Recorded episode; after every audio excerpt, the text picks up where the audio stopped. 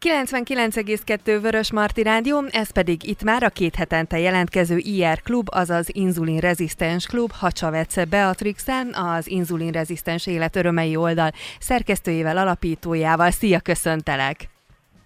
Szerbusz! Szeretettel köszöntöm a hallgatókat is.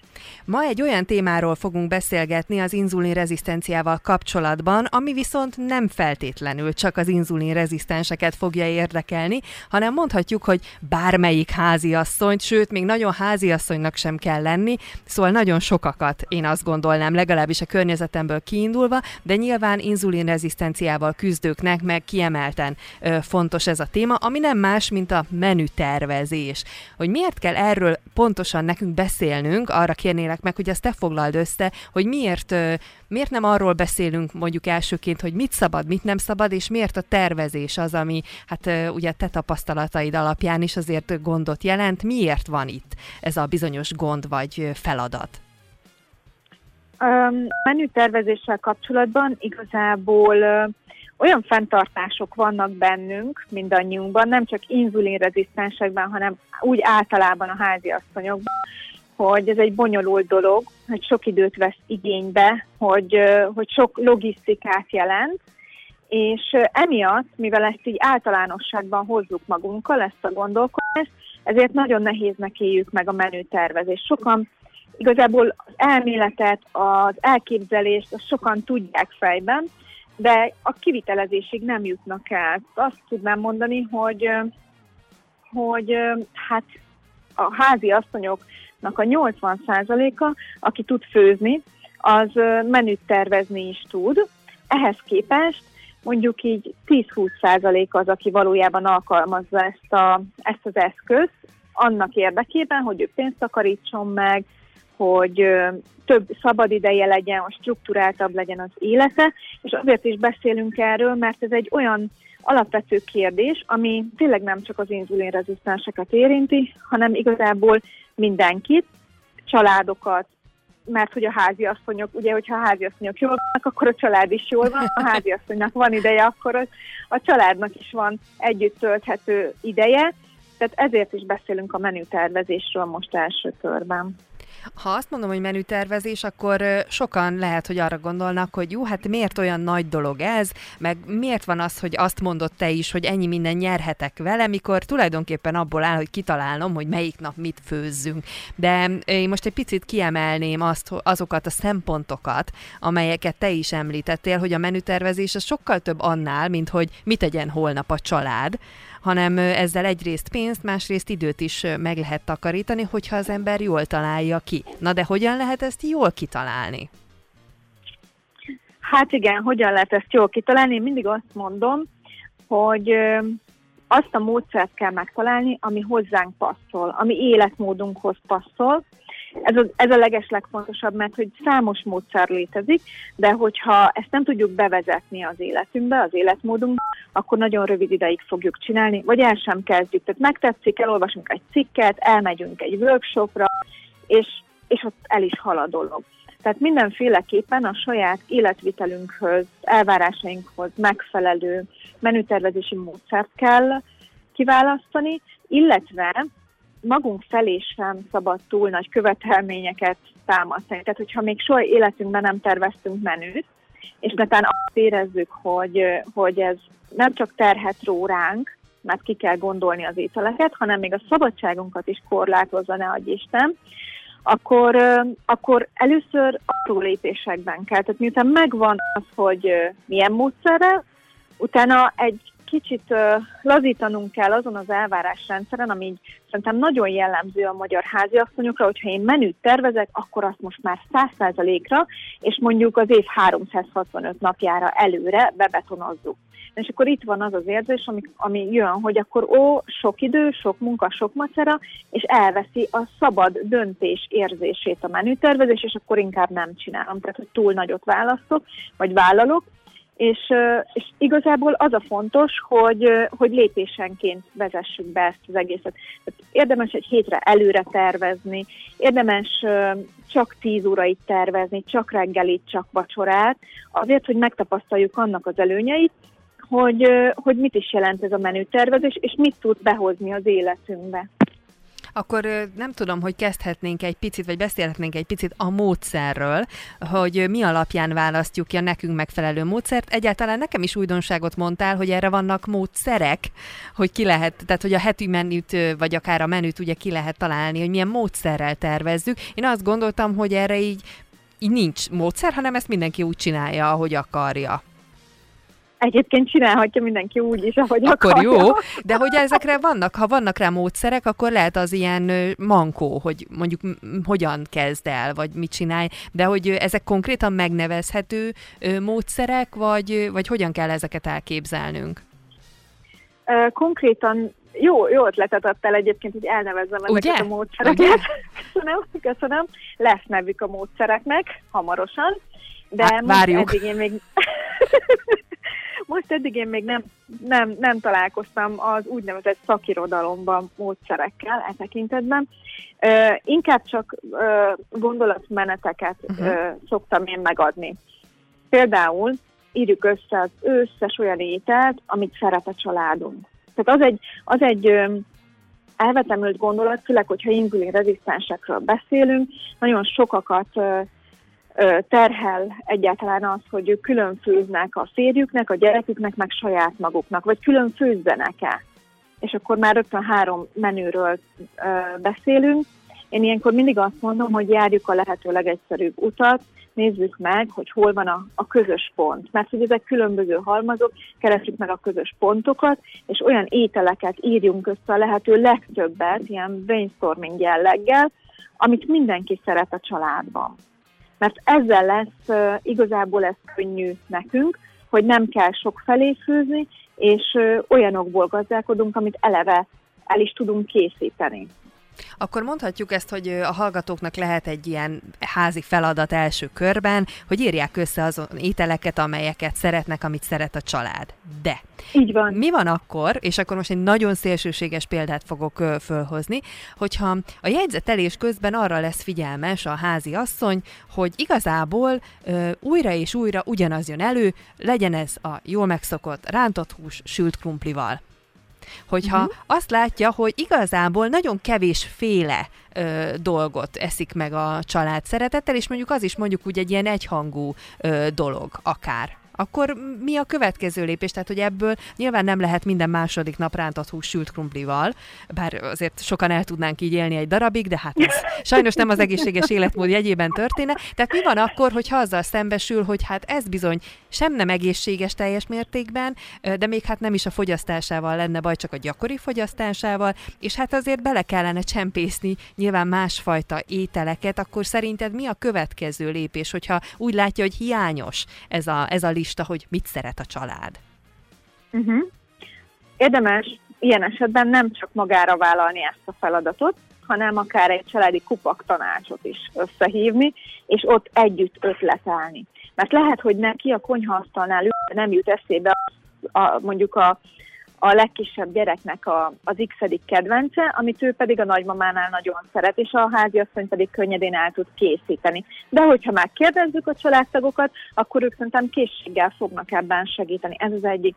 A másik, hogy az ismétlődéseket nagyon könnyen ö, ki lehet váltani, azzal, hogyha köretet változtatunk például. De hogy ne is szaladjak ennyire előre ebben a témában, hogyha teljesen úgy érezzük, hogy nincsen 10-15 féle étel, nem kell több, és ez nem elég változatos, akkor nyugodtan szét lehet nézni az interneten, a receptes oldalakon. Nem tudom, hogy szabad-e mondani a nevüket most, vagy nem szabad hát mondani. azokat mondjuk kihagyjuk, ezt már mindenkinek Jó. a saját kreativitására bízunk, de hát van belőlük rengeteg, úgyhogy ha az mhm. ember uh-huh. beüti a keresőbe, akkor számtalanat fog Megtalálja. találni. Igen.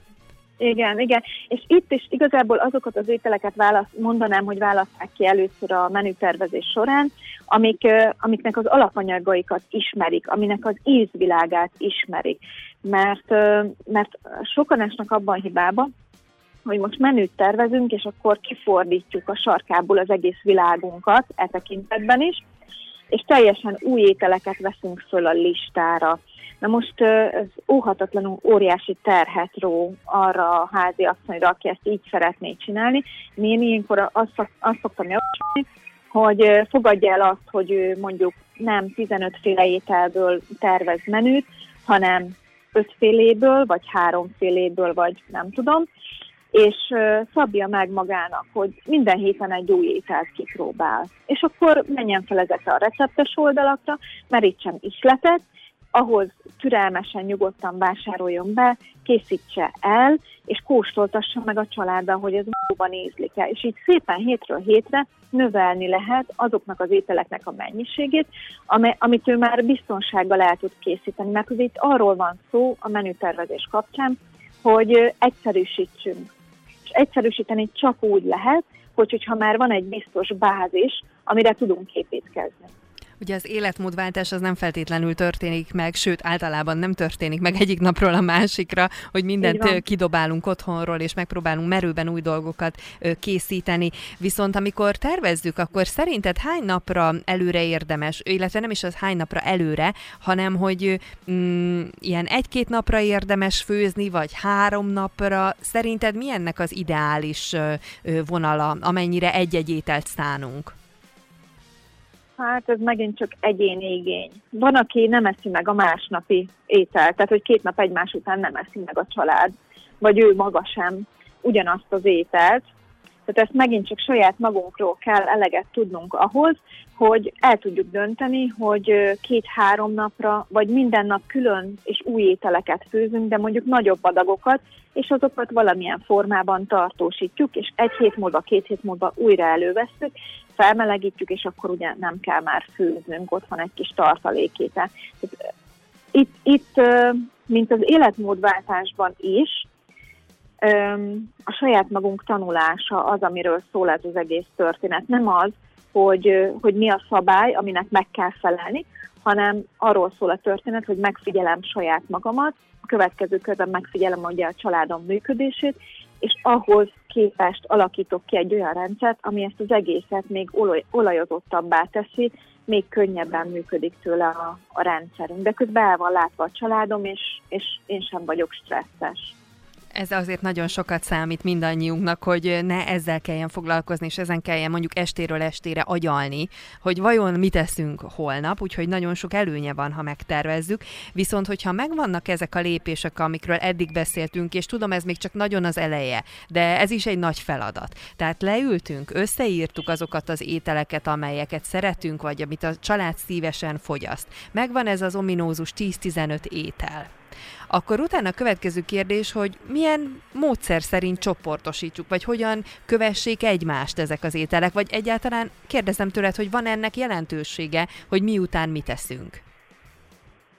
Igazából hogyan kövessék és hogy csoportosítsuk, hogyha inzulinrezisztensekről van szó, és ugye itt a 160 g-os diétának az alapjai ról is egyben, ahol lényegében napi 5, illetve 6 szori étkezést javasolnak a szakemberek.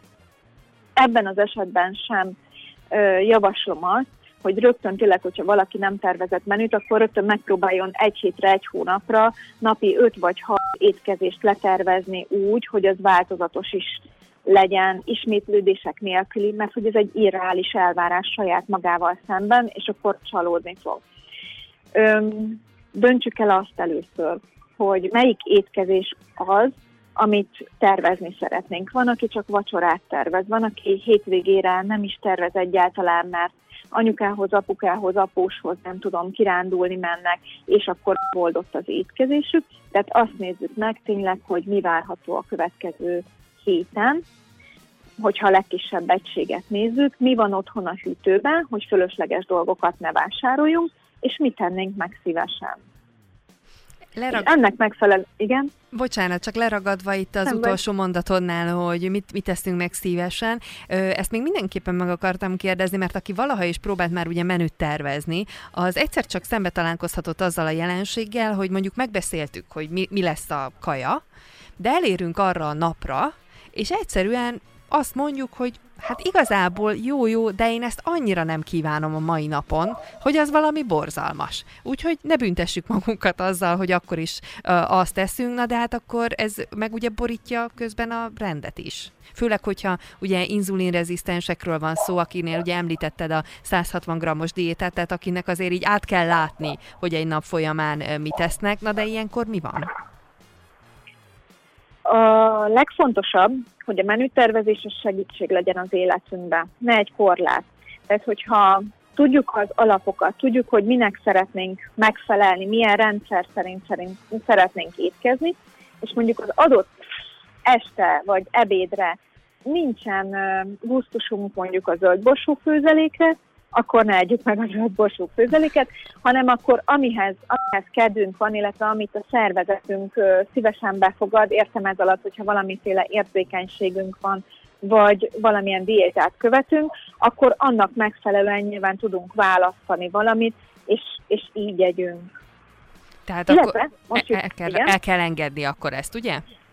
Igen, én nem vagyok a kényszer és a katonás módszereknek a híve. Azt gondolom, hogy egyszer-kétszer lehet azt mondani, hogy meghúztuk a naprágszíjat, és már pedig így csinálom. Ez nagyon célra vezető tud lenni rövid távon, viszont ö, nekünk hosszú távra kell építkeznünk. És ahhoz, hogy hosszú távon működő rendszereket épít, építsünk, ahhoz az kell, hogy legyen benne rugalmasság.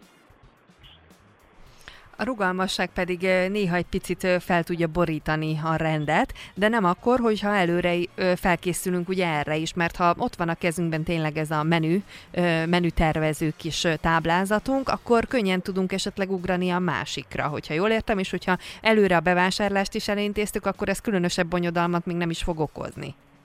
Pontosan így van, illetve akik hozzám jönnek a klubfoglalkozásokra, nekik szoktam mondani, hogy ezen felül, hogy megtervezik az adott hétre vagy hónapra a menüt, készítsenek össze egy ilyen tíz ételből álló Jolly Joker menüt. Egy listát, ami olyan ételeket tartalmaz, ami mindig van, tehát olyan alapanyagok, olyan ételeket tartalmaz, amik olyan alapanyagokból vannak, amik mindig vannak otthon. Zappehely, teljes kiörlésülés, szóró, tojás, stb. stb ezt össze kell állítani, és akkor, amikor ezt inkább egyébként akkor szoktam javasolni, amikor húha, mégse készültem, és akkor nincs mit tegyek, de mondjuk tízes lista 10 perc alatt előkapom, és megcsinálom. De ez ugyanígy alkalmazható akkor, amikor mondjuk nincs kedvem azt tenni, ami a menüben van, akkor megnézem a tízes listámat, vagy hát ezt fejből is lehet tudni, hogy mondjuk palacsintát én például bármikor szívesen eszem. Tehát ez, ez egy olyan szintű Jolly Joker dolog, amit egy pillanat alatt össze lehet dobni, és azért azt az 50-30 g szénhidrátot meg, amit egy-egy étkezésnél el lehet fogyasztani, azért palacsintából elég gyorsan Igen. meg is lehet csinálni. Igen, sajnos közben azon tűnődtem, hogy szerinted a következő adásban meg tudnánk-e azt csinálni, hogy egy picit ezt, amiről most beszéltünk, ezt példák szintjére is lehozzuk. Tehát akár csak így szóban egy negyed órában tervezünk egy, egy heti menüt. Mit gondolsz? Csináljuk meg. Jó. Akkor most legyen mindenkinek házi feladat, hogy összeírja az ételeket, és megpróbálja felmérni, hogy a család akár mit szeretne, és akkor két hét múlva pedig megnézzük, hogy akkor ez példákon át hogyan fog működni. Viszont, ha már példák, említette te is a klubfoglalkozást, a közeljövőben lesz-e olyan foglalkozás, amire várod itt a Velencei tó környékén, illetve hát itt a környéken élőket? A környéken igen, hamarosan lesz, november 30-án lesz a következő klubfoglalkozás, ahol szintén menütervezéssel fogunk foglalkozni. Ide nagy szeretettel várom a, a környéken élőket. Ez a Green Residence-ben lesz, Velencén a Hásfa utca 1 A alatt, 30-án szombaton tehát, délután. Tehát aki szeretné ezt úgymond másokkal együtt végigcsinálni, és akkor megkapni az itiniert gyakorlatilag, akkor személyesen is találkozhat veled, és segítséget nyújtasz. Itt még egyszer hangsúlyoznám, hiszen ez egy olyan téma volt, ami egyáltalán nem csak az inzulinrezisztenseknek fontos, hanem igazából minnyájunknak. Tehát, hogy a klubfoglalkozásokra nem csak a, a, az inzulinrezisztensek mehetnek, hanem más is akkor, ha jól értem. Persze, nyugodtan. Arra fel kell készülni, hogyha inzulinrezisztensek is vannak, ami ugye elképzelhető, akkor, akkor lesznek specifikus kérdések, uh-huh. de én azt gondolom, hogy, hogy ez csak javára válhat bárkinek, mert a 160 grammos diéta szerinti étkezés azért az, az, az nagyon nagy mértékben közelíti az egészséges táplálkozást, tehát ez egy látókörszélesítésnek is rendkívül jó, egy inspirációgyűjtésnek a háziasszonyok számára. Betty, köszönöm szépen neked a, a mai beszélgetést, és akkor, ahogyan megígértük, két hét múlva pedig ezt a témát folytatván egy menüt állítunk össze, egy mintát, amiből mindenki ugye ihletet meríthet. Köszönöm szépen, és további szép napot kívánok neked! Én is köszönöm szépen, és nagyon szép napot kívánok!